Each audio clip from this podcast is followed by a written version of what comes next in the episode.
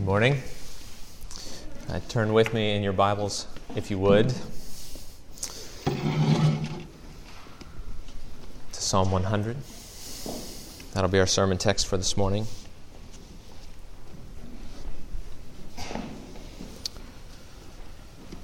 If, uh, if you don't have a Bible, there should be some Bibles on the back table there. You're welcome to grab one. And uh, you are welcome to keep that Bible if you don't own a Bible. Uh, write your name in the front, bring it back week after week as we study God's Word together. Before we read Psalm 100, let's pray together. Our Father, we, we need your Spirit in order to understand your Word. We need your help.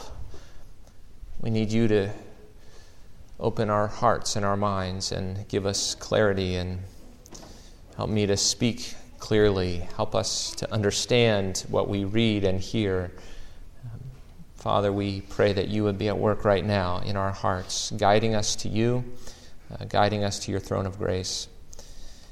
We pray most of all that we would, that we would see Jesus in the scriptures, that we would see his love and his coming and dying for our sin, that we might be reconciled to you. Father, we pray that you would work now. We pray these things in Jesus' name. Amen. Psalm 100. A psalm for giving thanks. Make a joyful noise to the Lord, all the earth. Serve the Lord with gladness. Come into his presence with singing. Know that the Lord, he is God. It is he who made us, and we are his. We are his people and the sheep of his pasture. Enter his gates with thanksgiving and his courts with praise. Give thanks to him, bless his name. For the Lord is good, his steadfast love endures forever, and his faithfulness to all generations.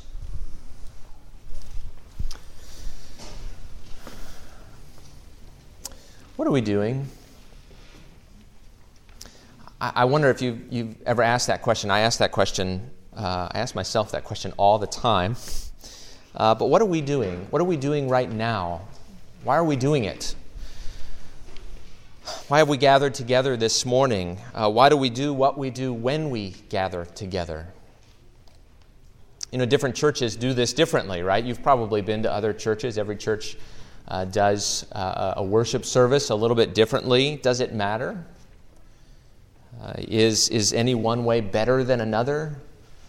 Does it make a difference what we do when we get together on Sunday mornings? Well, over the next five weeks, we're, we're going to talk about our worship service. We're going to talk about why we do what we do, when we do it. Um, we're going to talk about uh, we're going to talk about our liturgy.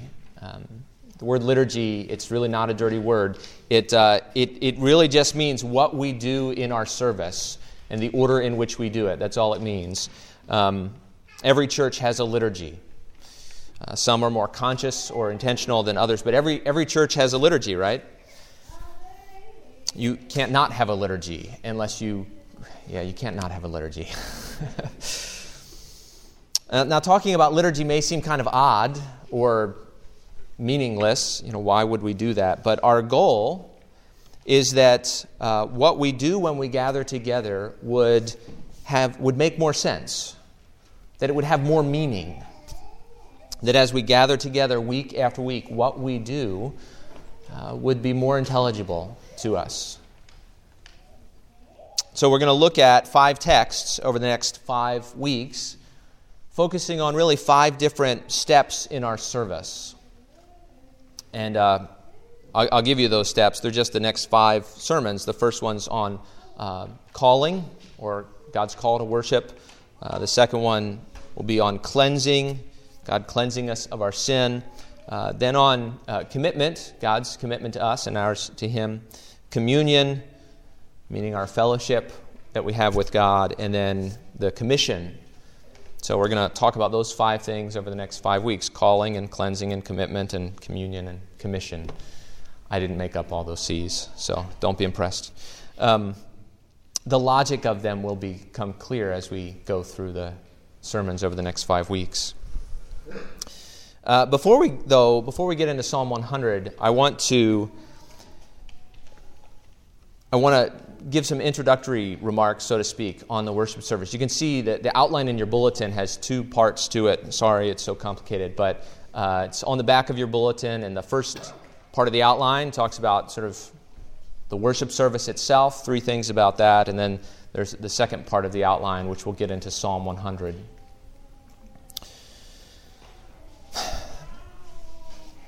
There are, there are three things as we think about worship that we want to shape this moment, what we're doing. And uh, the, the first, as you can see in your outline, is the Bible, right? We want the Bible to shape what we do as we gather for worship. Um, this may be kind of obvious since we're a church, we want the Bible to shape what we do. Uh, but the question becomes well, what does that even mean? And uh, there are lots of different answers that we could give to that question. Um, part of it means following the scriptures' patterns for worship following the scriptural patterns for worship. Of course, that becomes kind of tricky because you may know that the New Testament doesn't really give us a pattern for worship. Right? If you've ever read through the New Testament, uh, you read through the Gospels, you read through the book of Acts, you read through the epistles, and uh, you don't find a single worship service from beginning to end explained, which is kind of frustrating for someone like me because I like things just to be laid out for me, nice and neat and orderly and it's not there. And that's kind of important because one of the things that means is then there's not one set order for what we do. I'm not going to say over the next five weeks that there's one order, we should always be doing it in this way, because you don't find that in the New Testament. Um, there are better or worse orders of service. Maybe you'll see that as we go along. There maybe are more or less biblical orders of service in terms of what the order of the service communicates and, and what you're doing communicates.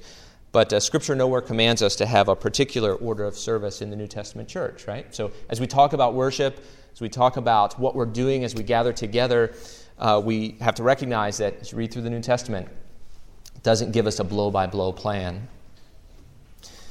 And yet, uh, we find dozens of detailed descriptions of worship services in the Old Testament and, uh, you know, we want the whole Bible to shape what we do as we gather together, not just the New Testament. And uh, the place to start with understanding the Old Testament is actually in the Gospel of John, chapter 4. Uh, you may know John chapter 4, Jesus is talking to a Samaritan woman at a well. And uh, in verse 21, in their conversation, Jesus says to this woman, Woman, believe me, the hour is coming when neither on this mountain uh, nor in Jerusalem will you worship the Father. But the hour is coming and is now here when the true worshippers will worship the Father in spirit and truth.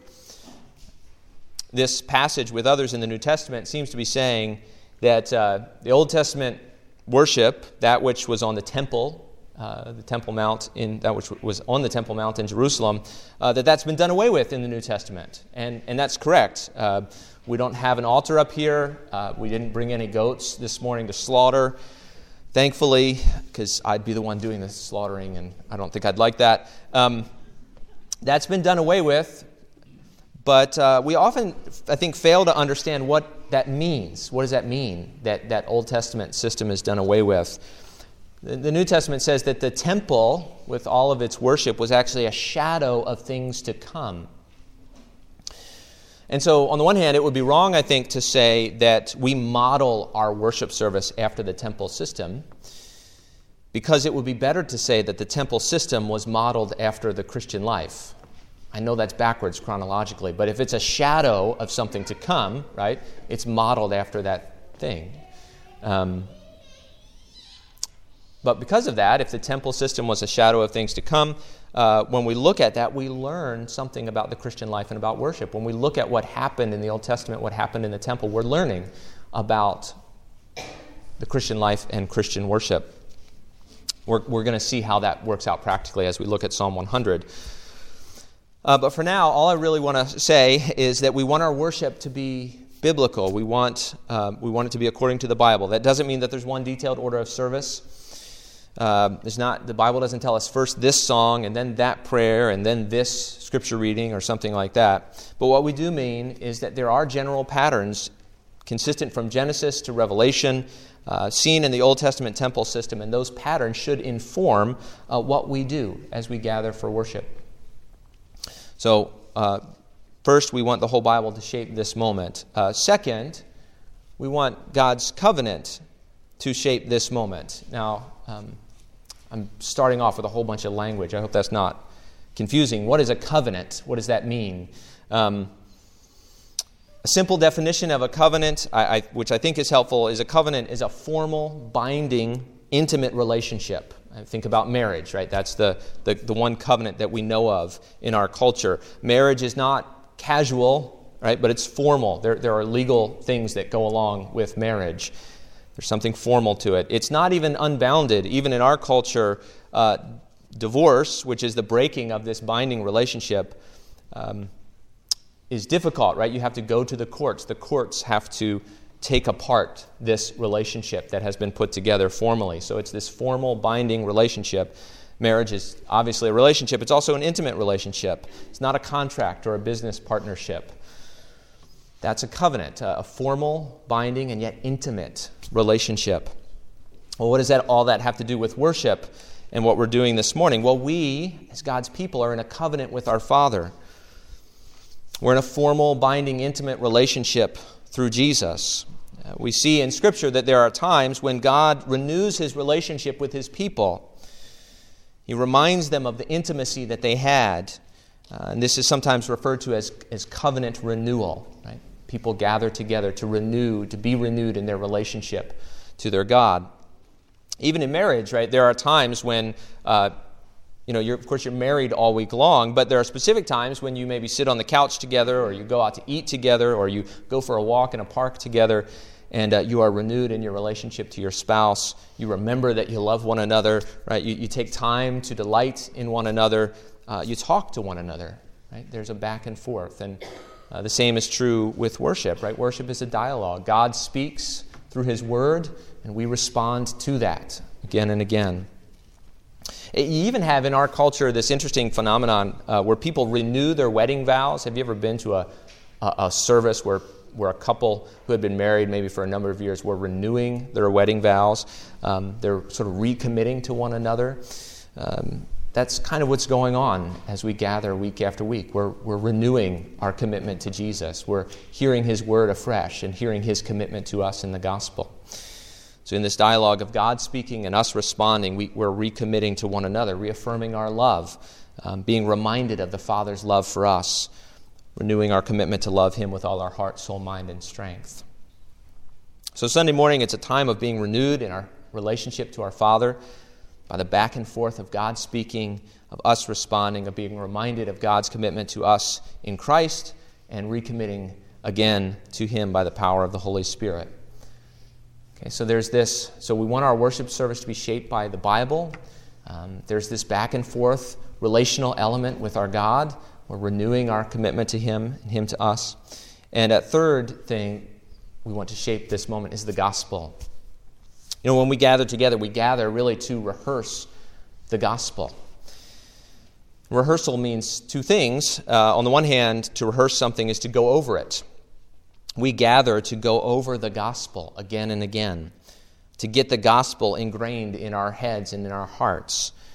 Um, this is maybe the most important point over the next five weeks, and it's just an introductory point. But uh, that, that the worship service is designed to walk us through the gospel each week.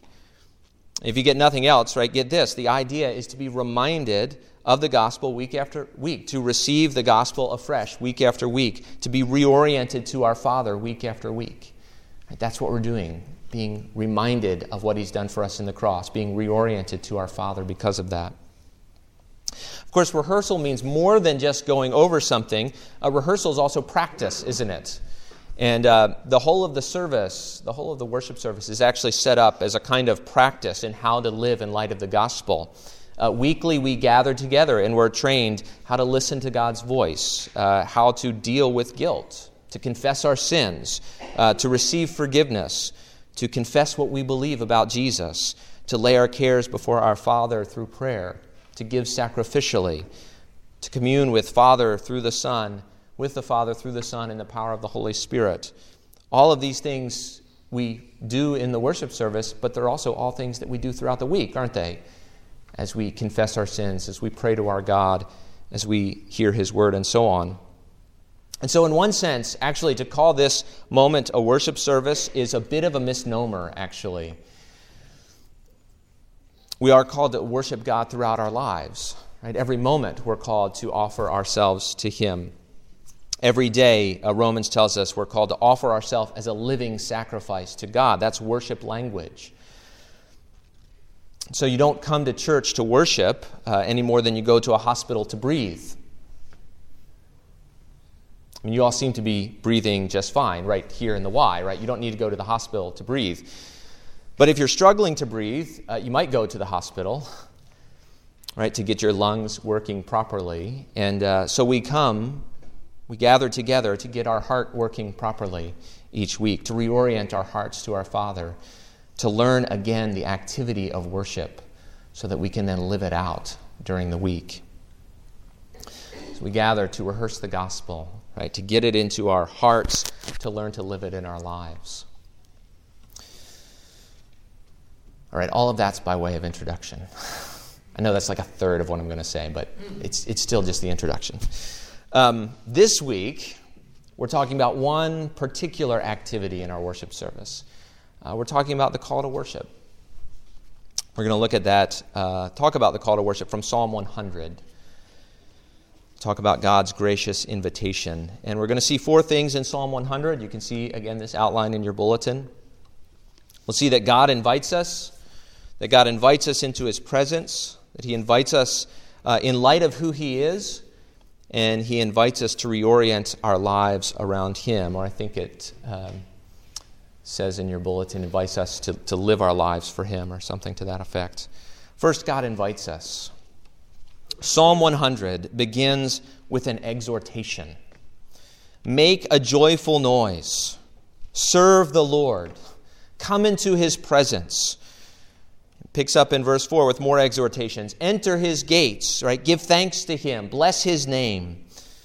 Verse 1 and 2 and 4 of Psalm 100 are a series of, of imperatives, commands, exhortations, calling us to do something.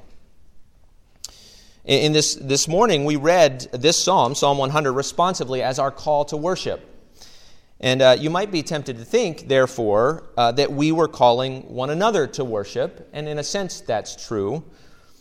But one of the reasons we use Scripture as our call to worship is to point out the fact that God is the one who calls us to worship. It's God's Word that called us to worship this morning. His Word calls us, He speaks, and then we respond. We see this throughout Scripture God calling His people to worship Him. You see it in Isaiah chapter 45, where God says, Turn to me and be saved, all the ends of the earth, for I am God and there is no other. Or in Isaiah 55, which we read uh, some of this morning, which begins, Come, everyone who thirsts, come to the waters, and he who has no money, come, buy and eat. Again, God is calling his people to himself. Or God says simply in the book of Amos, Seek me and live. And then we have Jesus, who called out to people to follow him, saying, If anyone thirsts, let him come to me and drink. Or in Matthew 11, Jesus says, Come to me, all who labor and are heavy laden, and I will give you rest. In Revelation 22, the very end of the Bible, the Holy Spirit and the church together get in on the act, where we're told that the Spirit and the bride say, Come. And let the one who hears say, Come. And let the one who is thirsty come. Let the one who desires take the water of life without price. See, God is constantly, throughout Scripture, throughout our lives, calling us to worship Him. I wonder, as you think about the Bible, as you think about the Scriptures and this theme of God's calling His people to worship, where is the first call to worship in the Bible? It's a little bit tricky, kind of hard to say, I guess. Um, could be in creation itself, actually. You know, the Bible tells us that the heavens declare the glory of God. In a sense, God, through the heavens themselves, through creation itself, is calling us to worship Him. Maybe it's when God commanded Adam not to eat from a certain tree uh, that also, in a sense, is a kind of call to worship. God is calling Adam to give God his worth, his obedience. God deserves our obedience, and God is calling Adam to, to give just that. Or how about in Genesis 3, the passage we read this morning? After that first sin, after Adam and Eve worshiped themselves, worshiped their own glory, put themselves and their good and their greatness above God, Genesis 3 9 says, The Lord God called to the man and said to him, Where are you? Now, you might wonder, uh, how can that be a call to worship? Um, but it's, it's interesting. In the book of Joshua, uh, there's a man named Achan who had sinned a, a, great sin against God. It brought judgment on Israel. And when Joshua confronts Achan, he says this My son, give glory to the Lord God of Israel and give praise to him. And tell me now what you have done. Do not hide it from me. See, honesty before God is a part of worship. Coming clean, coming to Him in confession of our sin is a part of worship. So even when God says to Adam, Where are you? Right? It's a call to repentance, and so it's a call to renewed worship. So when God comes to Adam in the garden and says, Adam, where are you? God is calling Adam to worship Him, to, to acknowledge God as God. Well, God calls us to worship from the Scriptures. One of the most difficult things to do in any relationship, of course, is get started. Um, you, you, may know the awkwardness of that, right? Some of us tend to be embarrassed to go up to people we don't know. Uh, we're shy, we're afraid, don't know how to start the conversation. Uh, it's not just people we don't know, though. Um, you know, whenever you've had a fight with someone, an argument, a falling out, disagreement with your spouse, maybe, or a friend, it can be hard to be the person who initiates that reconciliation, right? To take the first step. I mean, maybe you've, I don't know, maybe all of your marriages are perfect, but have you ever sat uh, on the couch next to your spouse? And, you know, the couch is only this big or whatever, but you felt like your spouse was a thousand miles away and you didn't know how to cross that distance, right? You didn't know what to say. One of the most difficult things to do in a relationship is just get started, just say the first word. Well, God calls us to worship. He, he, he invites us. And when He invites us to worship, He's initiating something, right? He's starting. He's saying the first word. He's getting it started. He's saying, Come, come to me and worship. It's obvious in the Adam passage that he's initiating, right? God comes to Adam and says, Where are you? He breaks the silence, right? God breaks the silence for us. He initiates this exchange, this conversation. Again, he's initiating a relationship with this call to worship, calling us to himself. This is important when we've sinned, right? Because, you know, if you've sinned, if you've fallen into some sin, and you know your guilt, we're often afraid of God. And uh, we're fearful of his anger, of his wrath, of his judgment. And uh, that fear is logical, right? God is holy, God is just. It's God's word that calls us out and calls us back to himself. Of course, ultimately, it's Jesus who is the incarnate Word, God's Word become flesh, who opens the way to come back into His presence. How would we ever stop hiding if we didn't know that God's Word had made a way for us to return to Him? That because of Jesus removing our sin by the sacrifice of Himself, we are now, uh, can now without fear draw near to our Heavenly Father. Right? God calls us to worship. He initiates this relationship. He opens the way for us to come to Him. Whether in the form of the words of our psalm, make a joyful noise to the Lord, all the earth, whether in the words of uh, God in Genesis 3, saying to Adam, Adam, where are you? Or whether the incarnate word saying to us, Come to me and rest. God calls us to worship. And God's call to worship is God initiating a relationship with you. He's calling for a response. God speaks and we respond. That's why in our service uh, we have the call to worship and it's followed by a song and a prayer.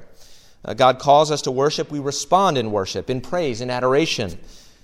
Then we respond with what we call the invocation, um, which the invocation is a prayer, and invocation really just means to call on someone. That's what it means to invoke God, to call on Him. And uh, God calls us to worship. We respond by calling on Him to save us, to care for us, to come and be with us. We call on the name of the Lord. That's, again, biblical language for worship. It means to seek God's help. And more and more, I think the invocation must be a prayer seeking God's help to respond to his call to worship, right? He calls us to worship, and we call on him to come and enable us to do that very thing. God, come and help us. Come and enable us to worship. Come and direct our hearts to you. So, God is calling us. That's what he does in creation, it's what he does in the gospel. It's what he does in our corporate gathering at the beginning of our worship service. God is calling us to worship him, inviting us to something. I want to look at three things about that invitation in Psalm 100. First, God invites us into his presence. That's what he's inviting us to. He's inviting us into his presence. Verse 2 says, Come into his presence with singing. Verse 4 says, Enter his gates with thanksgiving and his courts with praise. God called his people to come into his presence. Now, where is God? Yes, this is a trick question. Um, you know, there's a children's catechism. It's a series of questions and answers to teach children the, the basic truths of Christianity. And there's a children's catechism, and question number 10 is Where is God? And uh, when we were going over that catechism in our home, I don't even remember when it was, years ago, I think. Can't remember now. This question always caused great consternation in our household. I'd ask the question and I'd get three different answers Where is God? In heaven, in my heart, uh, everywhere. And of course, the problem is all three answers are correct. Where is God? God is in heaven. Yes, that's true. Uh, but that's not the answer that the catechism is looking for. Okay, God's in my heart. Okay, that's true too, but that's not the answer the catechism is looking for. God is everywhere. Yes, that's it. That's the one that the catechism is looking for. All three answers are correct, aren't they? But one of the problems is, for us, is, is we're quick to say everywhere. I think my boys were onto something when they wanted to say in heaven or in my heart. They wanted to locate God. We're quick to say God is everywhere, and that's because it's theologically and philosophically true. But it actually neglects uh, two other emphases of Scripture. God repeatedly called his people to come before him. Uh, read the Bible. God is constantly calling people to come into his presence. And God repeatedly promises to go with them. Right? I will be with you, Moses. I will be with you, Joshua. I will be with you always to the ends of the earth, Jesus says to his disciples. God is constantly saying he's going to be with them, and he's constantly calling us to come into his presence. Now, right now, we're concerned with the first of those. God is, God is, we're concerned with the fact that God repeatedly calls us to come before Him. So, Exodus chapter 25, God is giving instructions for the tabernacle, and uh, He begins those instructions with the instructions for the Ark of the Covenant. The Ark was um, like God's portable throne, God's chariot. And uh, God says this about the Ark and the mercy seat on top. He says, There I will meet with you. And from above the mercy seat, from between the two cherubim that are on the ark of the testimony, I will speak with you. Right there, God says. That's where I'm going to meet with you. Not somewhere else, not in the outer courts, not in your own tent, not, you know, across the sea, not in the river, right, whatever, but right there at the ark of the covenant. That's where I'm going to meet with you, God says. God is everywhere. It's true but he promises to meet with his people in a specific place in Exodus 25. And so, throughout the book of Deuteronomy, you read through the book of Deuteronomy, God tells Israel to seek the place which God will make for his dwelling. Right? Go f- seek out that place where, which I will make for my dwelling. And then he calls them not to worship him just anywhere, but in that place, in the temple. Right? Only worship me in that place. God says Israel is to eat their tithe at one point as a kind of feast in celebration of Yahweh's provision, but they are not to eat it anywhere. You shall eat the tithe before the Lord your God. So before him, again, God's in a place, right? Before eat before me. Before the Lord your God in the place that the Lord your God will choose. So God is very clear throughout the Old Testament that Israel is to meet with him in one place and in one place only, in the temple. Well, you're thinking, okay, fine, that's true in the Old Testament, But we're in the New Testament now. We don't meet with God in the temple anymore. Okay, then where does God meet with his people? Where does God meet with his people today? Remember, the temple was a picture of things to come, it was a shadow of something to come. It has been aside because it has been set aside because it has been fulfilled. The shadow is done away with because the reality has come. So, what is the reality that the temple was pointing forward to? If we don't meet God in the temple, where do we meet God? Answer in the true temple. The New Testament doesn't actually do away with the temple concept. Uh, the New Testament does away with the temple built by human hands. So, where is the temple according to the New Testament? Where is our temple? Where there are two things, actually, two things in the New Testament that are called a temple. Jesus refers to his own body as the temple because Jesus was God, is God dwelling in our midst, according to John chapter 2. So, if we want to take the Old Testament teaching seriously, that we meet with God in one place, where do we meet with God? We meet with God in Jesus, in the person of Jesus. That's where we meet with God in that place and in that place only. But the New Testament also teaches that the church, the people of God, are the temple.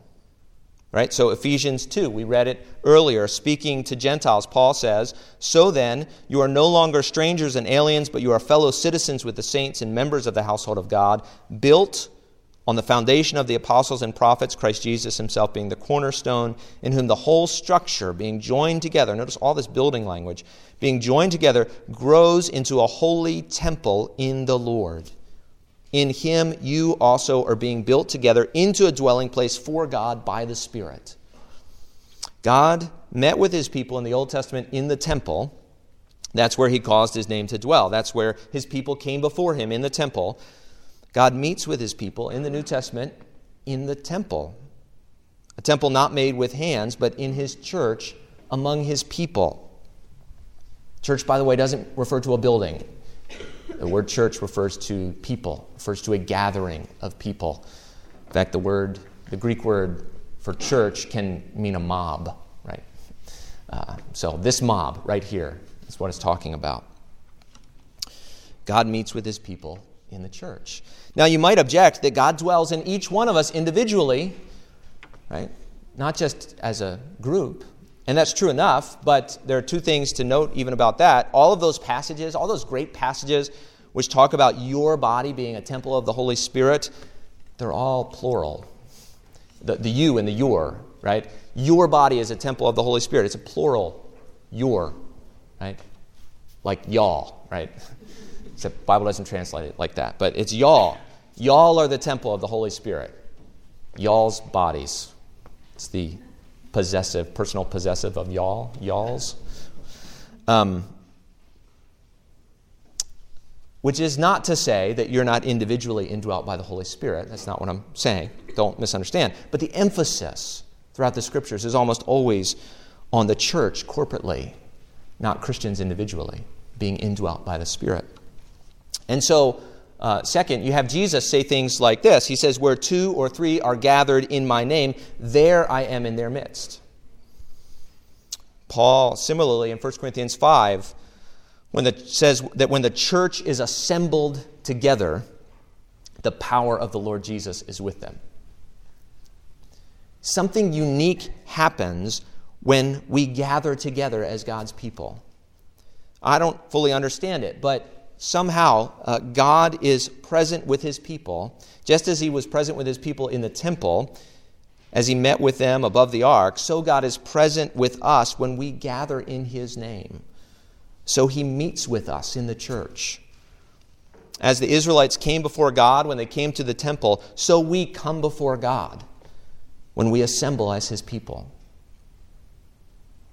Even this, of course, is just a, a foretaste of the day when we will be gathered around his throne in, in the new creation, when there will be no more temple, no more tabernacle, because God and the Lamb will be the temple, the book of Revelation tells us. And of course, if you really want to blow your mind, you can read Colossians 3 and Hebrews 12 and think about the fact that both of them seem to teach that when we gather here on earth, we're actually gathering around his throne in heaven. There's something mysterious going on. That this gathering is somehow a part of that great gathering going on right now. So the call to worship is truly an invitation into God's presence. Psalm 100 says, Come into his presence with singing, enter his gates with thanksgiving and his courts with praise. It's calling us to come into God's presence, calling us to gather before him. So God invites us. Uh, God invites us into his presence. And God invites us in light of who he is. Uh, look at verses 3 and 5. Verse 3 says, Know that the Lord, he is God. It is He who made us, and we are His. We are His people and the sheep of His pasture.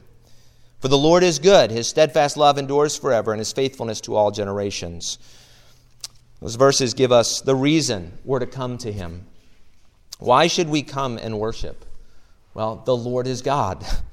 We are not. Right? He is worthy, right? He deserves our applause. He deserves our praise. He deserves our obedience.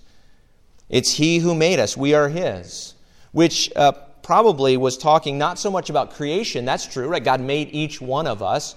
He fashioned us, He created humanity, He made us, He knit us together in our mother's womb, the scriptures say. But that's probably not what that's talking about. It's probably talking about God creating Israel, choosing them in Abraham, bringing them out of Egypt, forming them into a nation.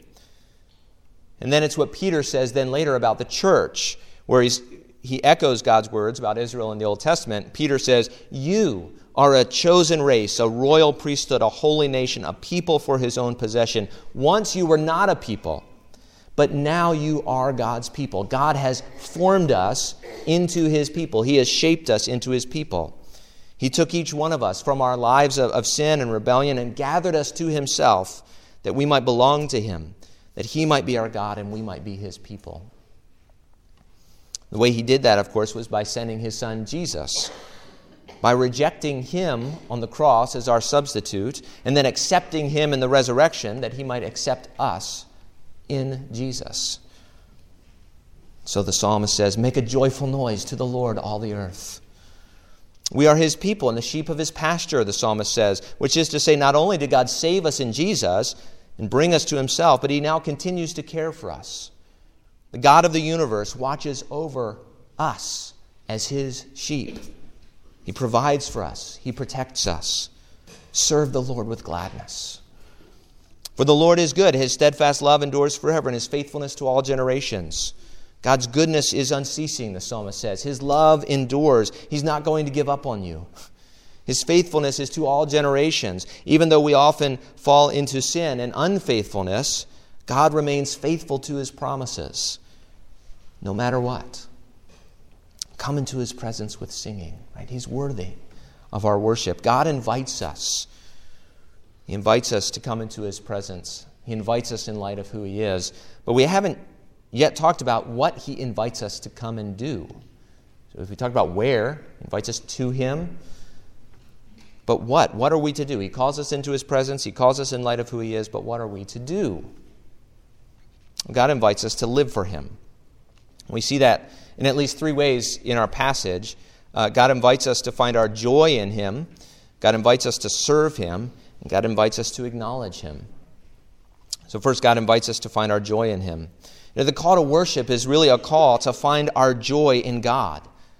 It's that on the very surface. Look at verses 1 and 2. Make a joyful noise to the Lord, all the earth. Serve the Lord with gladness. Come into his presence with singing. God is calling us to find our joy, to delight in Him. But the call to find our joy in God is really incredibly subversive. I mean, it's a, it's a challenge to everything that the world says is going to make you happy. God is saying, no, no, don't make a joyful noise over there to that. Make a joyful noise to the Lord. Make a joyful noise before me. Serve the Lord with gladness. Come into his presence with singing. He is the source of supreme joy. And so he's saying, Come and find that joy. Come to me and find your joy. The call to worship is it's a call to break with the love of the world, to stop worshiping our work, to stop worshiping our families, to stop worshiping our sex life, and start worshiping the only one who can bring us deep and abiding joy and gladness. God wants us to reorient our hearts toward Him. And this takes repentance and faith, right? To see and own and acknowledge the ways that we have loved inferior things more than God and to believe that He truly is the source of, of all joy, that at His right hand are pleasures forevermore, as the Scriptures say there are. So we must turn away from the world and turn to our God. We must repent and believe so that we find our joy in Him. Make a joyful noise to the Lord, all the earth. That's what God calls us to. God invites us to find our joy in Him. He also calls us to serve Him. Notice verse 2 serve the Lord with gladness. Now, we, we tend to look down on, on service. It sounds like a bad thing. To serve someone else sounds demeaning, maybe, in our ears. But notice God calls us to serve Him with gladness, right? Our service to God is to be a part of the source of our joy. That our lives are about something more than ourselves. That our lives are in service to the, the God of heaven and earth. That our work, that our vocation, that our callings are, are not to be about making it rich or climbing the corporate ladder or making a name for ourselves, but that our work itself is in service to the King of heaven. That we're to use the gifts and the talents that He has given to work in the world in obedience to Him in a way that brings glory to His name. That's our joy. That whatever we do, we're serving our God. God calls us to find our joy in Him. He calls us to serve Him. And of course, finally, He calls us to, He invites us to acknowledge Him. Now, that's maybe obvious from what we've just said, right? To find our joy in the Lord is to acknowledge that He is the source of supreme joy. To serve the Lord is to acknowledge that He is the one in charge. He is the king. I am His servant, right? But, but there's more. Verse 4 talks about thanksgiving and giving thanks. And uh, the book of Romans, chapter 1, says that our great sin is to refuse to honor God as God or give thanks to Him as we ought. To give thanks is to humble ourselves before God, to acknowledge that He is God, He is the King, He is the source of all good things, He is the source of our good, He's the source of our life, He's the source of our joy. To give thanks to God is to recognize Him, that, that God owes us nothing, we deserve nothing, we can lay claim to nothing, and yet we give thanks because we recognize that everything we have is a gracious and undeserved gift from Him. So we give thanks to Him, we acknowledge Him. To give thanks, in one sense, is the ultimate form of worship because it acknowledges God for who He is and for what He's done. Now, I don't know about you, but I am often ungrateful. I take life for granted. I think I'm owed something. I get grumpy when I don't get what I think I deserve. I need to hear God's call to worship. I, need to come into His presence. I, I need my heart reoriented to Him. I need to be humbled by His greatness. I need to marvel at His grace, the forgiveness of sins in Jesus. I need my heart moved by the Spirit to thanksgiving. May it be so with me, and may it be so with you as well. Let's pray. Our Father, we we pray that we would hear your voice, that we would hear your call to come, to worship you, and to bow down to you, to rejoice in you, to acknowledge you, to see you for who you are, to find our joy in your love and in your mercy and in your grace, to rejoice in that. Father, we pray that our lives would be oriented around you. Everything we do would be in light of who you are. Father, let us hear your call to come and worship you. We pray this in Jesus' name. Amen.